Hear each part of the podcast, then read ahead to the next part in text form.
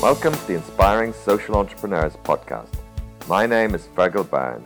Every week, I talk to inspiring social entrepreneurs and changemakers dedicated to building a better world. Here, they tell their stories, the highs and the lows, and share what they have learned to help other social entrepreneurs and changemakers on their journey. If we can put the intellectual capital, the financial capital, a dogged determination to solve a problem, and then we can converge available technologies, you can solve the problem. There are ways if you converge the technologies and if you have the right business approach to the whole thing, you can still produce all the materials that are needed for any human welfare and any human poverty related problems at the cheapest cost possible.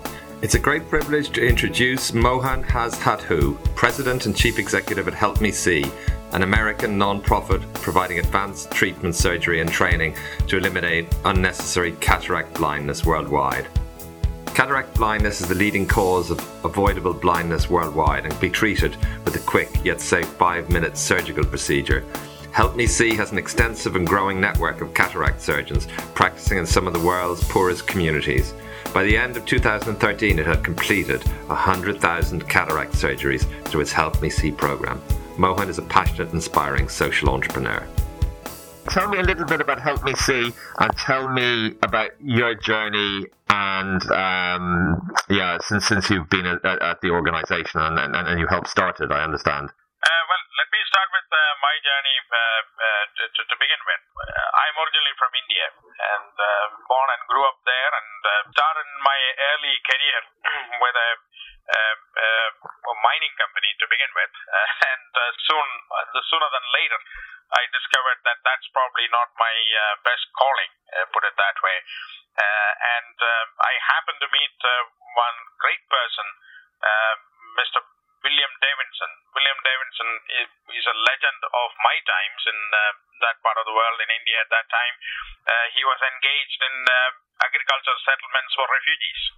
Uh, there is no other place to learn about entrepreneurship than working with refugees because refugees come from different countries and different places and they're completely uprooted and they are um, they're like the um, uh, uh, rice paddies you know. Particularly when you transplant rice paddies or rice in, uh, rice in the paddies they grow they grow much faster. They're very aggressive and they grow well uh, refugee populations are like that because uh, they're just waiting for an opportunity to settle somewhere peacefully and uh, begin to reconstruct their life again.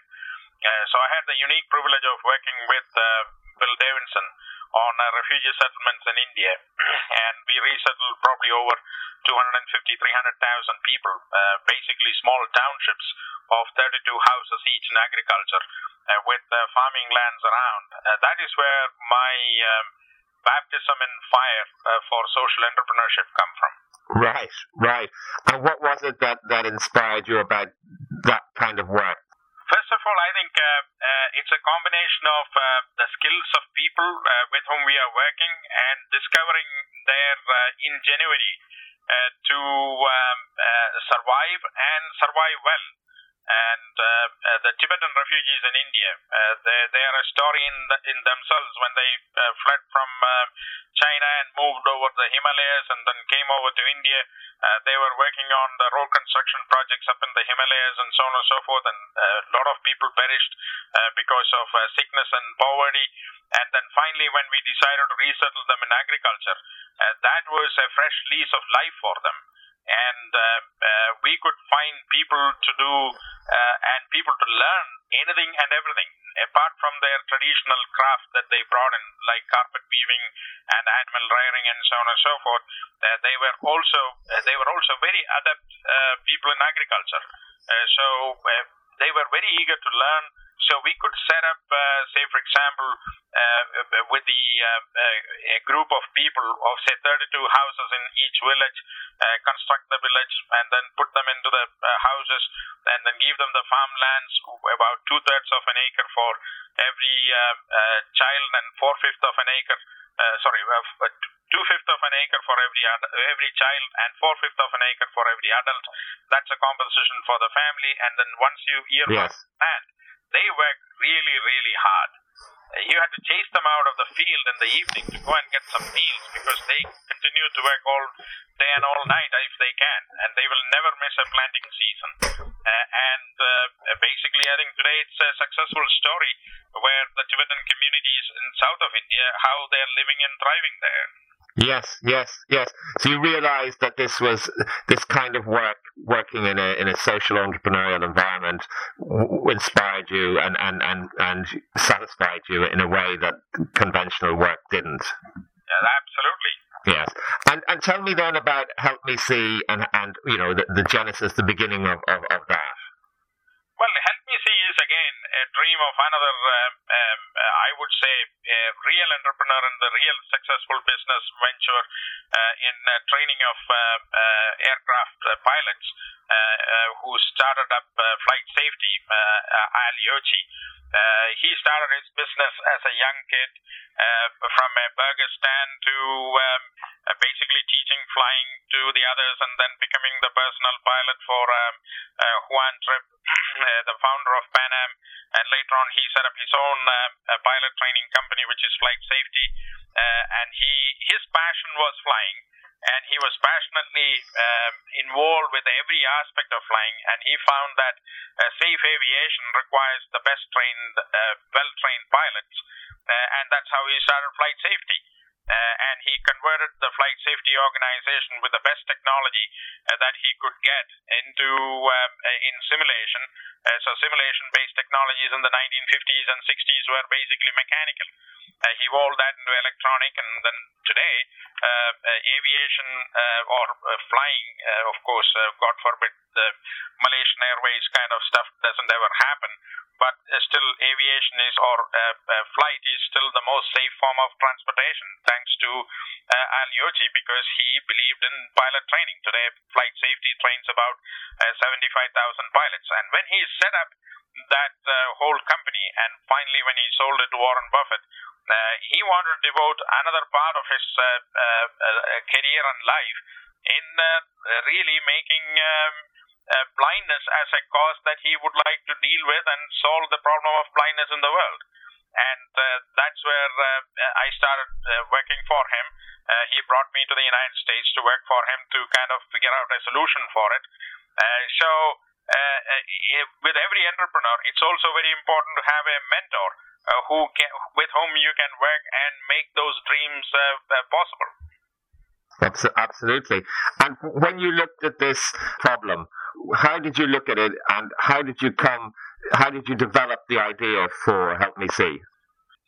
Blindness is a, you know, the, the second only most feared situation in your life after death. You know, I mean, uh, uh, if you to become blind is the worst thing that could happen. So it was a no-brainer uh, that if you can solve one of those fundamental uh, uh, threats to human life, uh, that is something that is worthwhile doing.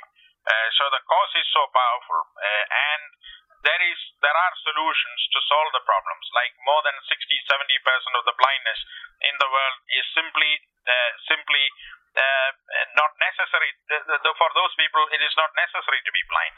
Uh, they are blind simply because they can't access a, affordable, uh, high quality surgical procedure uh, for the simple problem or a, or a basic problem of um, a cataract, which is clouding of the lens. if you grow grow old too, if you live too long, or if you live long enough, you will get cataract.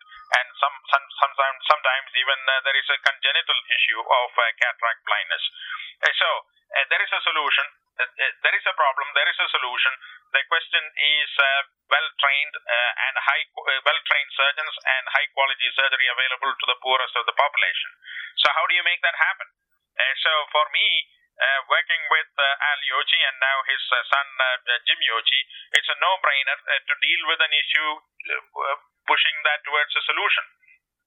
Tell me about the early days then, and you know some of the challenges getting a, a project like this off the ground. Well, uh, the early days of Help Me See, um, in some ways, I think uh, uh, we tried our best uh, uh, together with uh, Al Ueltschi and Jim Ueltschi. We tried our best to convince um, Orbis, uh, which was founded by Al Ueltschi, and he donated the planes and he donated or he secured the planes and uh, supported the organization for uh, 20, 25 years. Uh, we tried to convince them that they need to move in this direction, and they were simply not interested. Uh, they were more interested in, um, um, in the research and evaluation and you know advocacy and so on and so forth. Uh, so it was a little bit of a setback for us. So uh, when uh, we decided to start Help Me See, uh, uh, and again, the entrepreneurial side of it is that the Al Ueltschi Foundation and the family, both Al and Jim Ueltschi, their position was that look, we will do our fair share, but we need to run this as a business. how do you do that? Obviously, you need to find other investing partners or other interested parties to become or join the cause. so that is the initial challenge. Um, uh, on the one hand, you have the security of support uh, from an initial investor. And on the other hand, you need to make it happen with uh, support that you can, um, once they have done the, or once they are prepared to do their fair share, uh, how do you gather the support for uh, uh, from the general public and in a very significant way? Right, right. And what makes you think that? What made you think that it would be important to be, uh, you know, uh, um, make make money and and uh, uh, rather than you know be a charity per se? Well, we are still we are a not for profit, uh, yes. but it's the way that we run. It is run as a business. It is not run as a as a you know a, a, a, what do you call it? A usual uh, charitable organization structure. so, which essentially means is that we have a, a very, very direct and strong focus on our customers.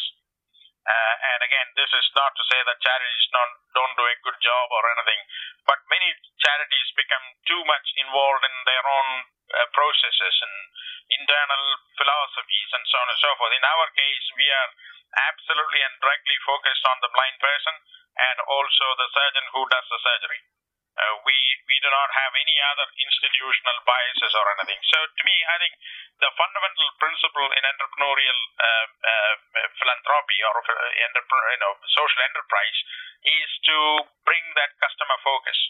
Uh, and how do you bring the customer focus uh, to the person who is ultimately benefiting from what you do, and how do you structure your program around that? that that to me is the kind of most interesting challenge. Right, uh, absolutely. And in terms then of you obviously working as a team, how important, you mentioned having a mentor, the importance generally of having a mentor, but how important do you think as a social entrepreneur, particularly where you can be working in areas where uh, poor infrastructure, lack of lack of structure, it's you know uh, many many more uncertainties indeed than than than, than uh, contemporary uh, entrepreneur maybe. Um, presumably uh, the, this team and support is, is crucial. Absolutely. Uh, to me, I think uh, um, uh, in a social entrepreneurship, you need uh, several things. I think mentor investors. You know, it is not only just mentoring; it's also people who are prepared to put uh, money into uh, the enterprise. You know what I mean? Uh, so you need the seed capital. Without the seed capital, you cannot do anything. Uh, capital is fundamental. So you need the capital. You need um, the, the the support, and at the same time, you also need a, a, a composition of or convergence of technologies uh, in order to solve the most difficult problems in this world. Um, uh, you know, if we if human beings could go to moon with a computer that is uh, smaller than or uh, smaller in terms of capacity than today's cell phone, that speaks to speaks to itself, isn't it? We can do tremendous things with so little. But then there are inertias all along, all along the way. So the difficulties that you're talking about, uh, uh, access, knowing where people are, uh, getting the surgeons, these are all problems, but they are not insurmountable. Uh, how did we solve the problem of um, uh, smallpox? smallpox was a very, very difficult disease. millions of people got killed and maimed and so on and so forth.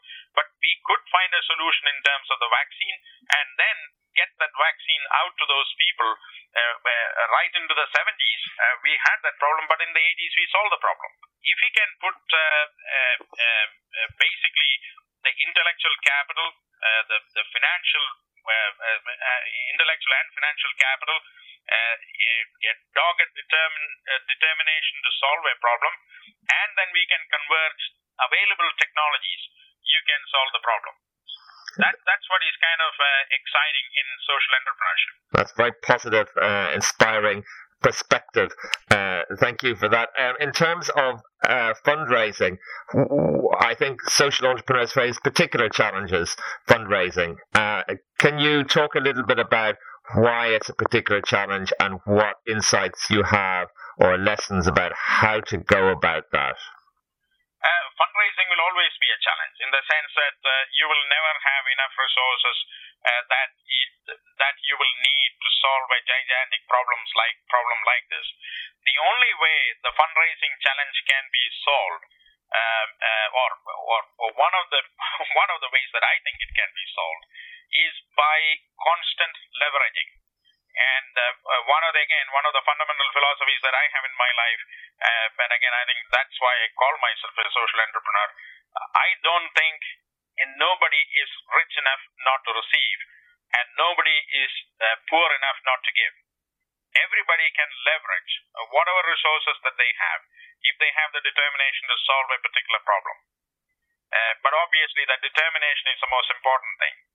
Uh, you know, I have seen in the surgical clinics that we support in Nepal and so on and so forth, uh, families who travel 300 miles and probably walk over uh, 10, 15 miles uh, to get to a clinic and get their eye surgery done. Uh, they may not have any money, but they have the doggedness, the determination to solve their own problem. So to me, it is leveraging uh, the capability, leveraging the uh, the advantages of technology in such a manner uh, that there is a role for everyone to play, and we can leverage their commitment and resources to solve the problem. So, in terms of fundraising, if you took a problem like uh, eliminating cataract blindness, in my estimation, it might cost about four and a half to five billion dollars worldwide. That is based on the assumption that there are about 22 million people who are bilaterally blind needlessly due to cataract, and each surgery will cost anything between, say, uh, 30 to 50 dollars, and the child surgeries will cost about 350 dollars. Now, if you went with that as a portfolio uh, to anybody, uh, uh, say particularly in, even in the developed world, uh, they'll say that's too much money that anybody can. Nobody can do it. But when you break that into pieces and then say, okay, uh, if you took that four and a half billion or five billion dollars, uh, 60 to 70 million surgeries is what we need to deliver. And in order to deliver those surgeries, uh, how much is required, what is required, and where it is required. And then you can kind of say, all right, we can begin to leverage some of the monies required for this whole uh, uh program uh, and leverage the, uh, the, the, the, the, the resources required uh, right from the place where it needs the problem need to be solved. Uh, uh like I was in uh, Africa uh, traveling in the last uh, few weeks, a few months, sorry, and um, speaking to every single country government, and once they see that there is a solution for it, it, is a, a, a, simple act like declaring cataract surgery as essential surgery and integrated to the primary healthcare program itself. If a surgery does, does cost about say fifty dollars, I can easily see a third of that cost coming from the country itself. And again, it's a question of making it affordable. Yes, yes, yes. The, the procedure is affordable and it's a high quality procedure. Another example, uh, there is tremendous waste that is happening, particularly in the surgical delivery system, because that's what I'm focused on at the moment. Uh, look at it this way I was in Yamoussoukro, in um, uh, Yamoussoukro, the capital city of uh, Cote d'Ivoire.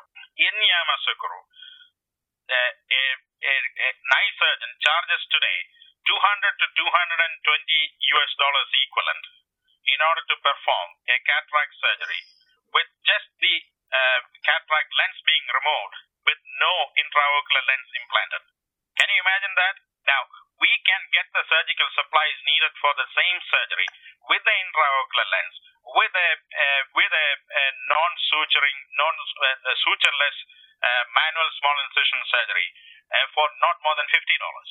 these poor people are paying way beyond their means and ability for a procedure which should cost only one fourth of what they are asked to pay today. Yes, yes, so, it's shocking. it's shocking, but it is real. I'm not making this up at all. These numbers are all absolutely real. So our goal is, uh, in again, in coming to social entrepreneurship, leveraging, uh, finding cost efficiencies, and getting high quality procedure at proce- uh, high quality products and procedures at the lowest cost possible. And it is possible to do it. Like we started off an idea with uh, uh, with uh, disposable surgical kits because one of the problems in basic surgeries, as you know, is that uh, the contamination is a problem, complications is a problem, uh, infections coming out of uh, uh, poorly sterilized equipment and so on and so forth. I say, for example, I was in the Gambia traveling around. In the Gambia, they said, look, uh, they had a big uh, central, um, uh, what is it called, uh, the uh, uh, sterilization system uh, where they brought the uh, all the surgical tools to a central location in the Gambia. Gambia is a small country.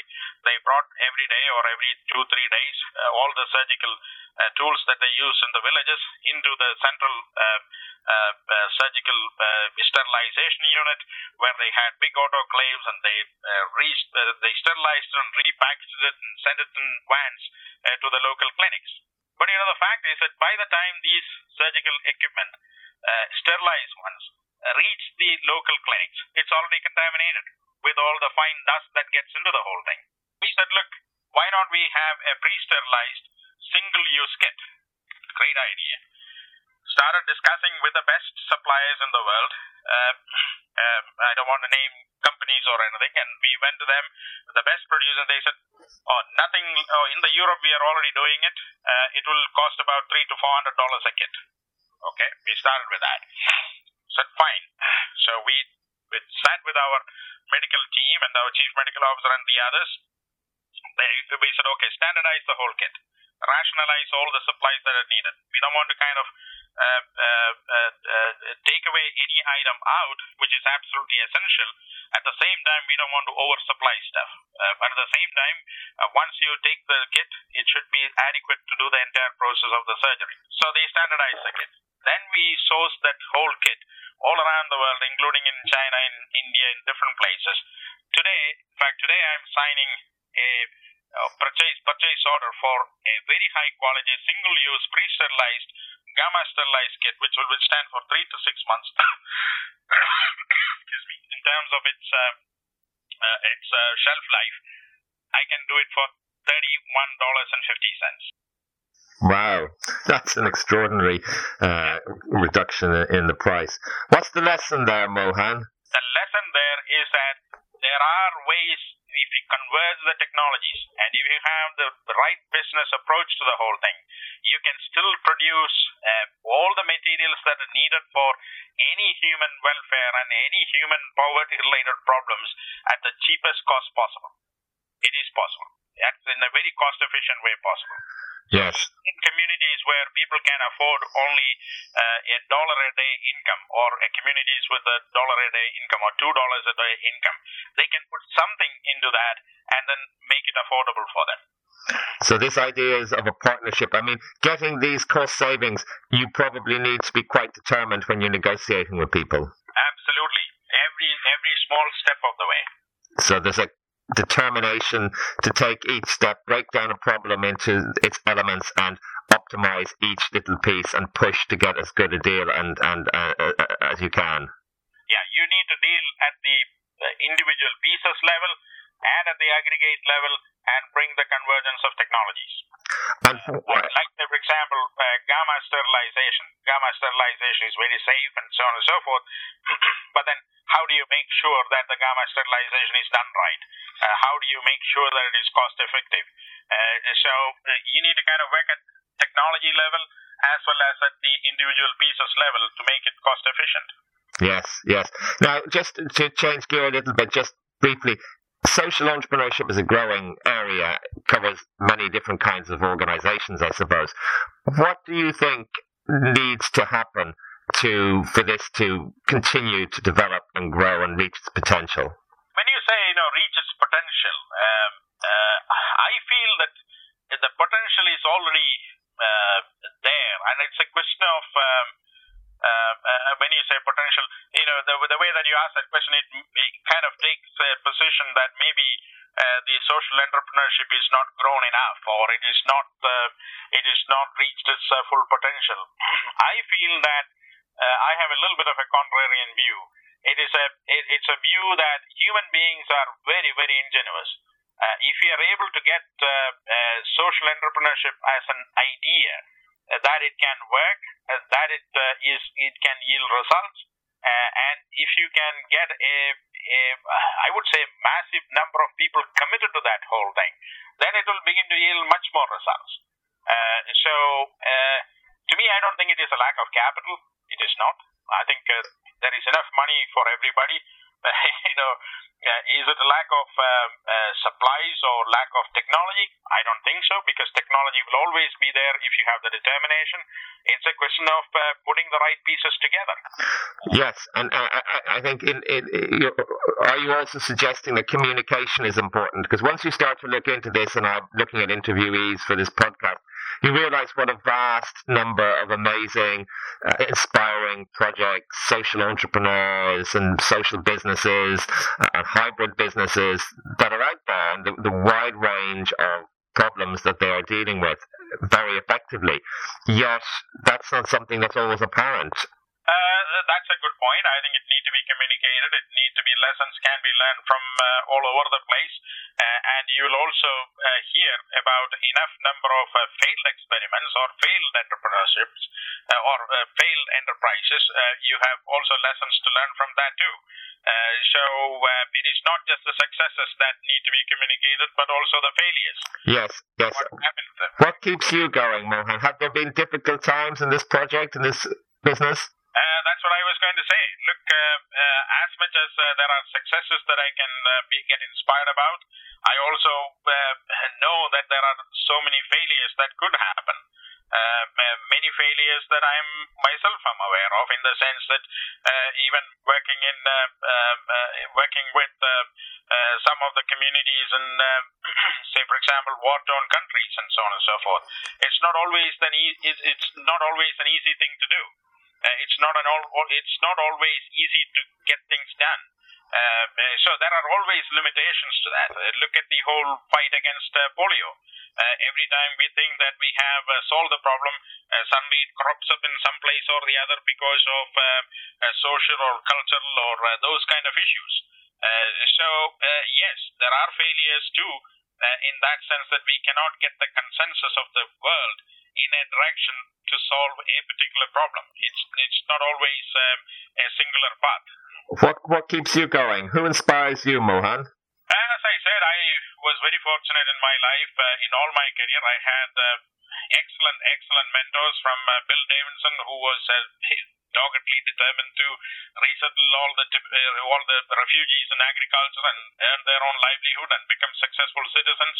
Uh, to Al Ueltschi and uh, uh, his vision about how technology and simulation can solve a problem of surgical training and then how that can lead into solutions. so once you get that kind of a, a, a strong, what's it called, mentorship, uh, it's not easy to get out of it. You know, uh, you get so determined to make that happen. Uh, absolutely. And for anyone who wants to follow in your footsteps, as it were, uh, what advice would you give them? I would say seek your passion, look for your mentors, and uh, mentors who can uh, support not only financially but also with ideas. to me, it is not all. It's not I wouldn't say that nothing is about money. Uh, yes, there is something about money, but it's not all about money. It's all about, uh, it's mostly about ideas and ideas that can work, and you're getting passionate about it. Fantastic. That's very inspiring, Mohan. Thank you very much for your time. Thank you for listening to the Inspiring Social Entrepreneur podcast. I hope you found this interview inspiring.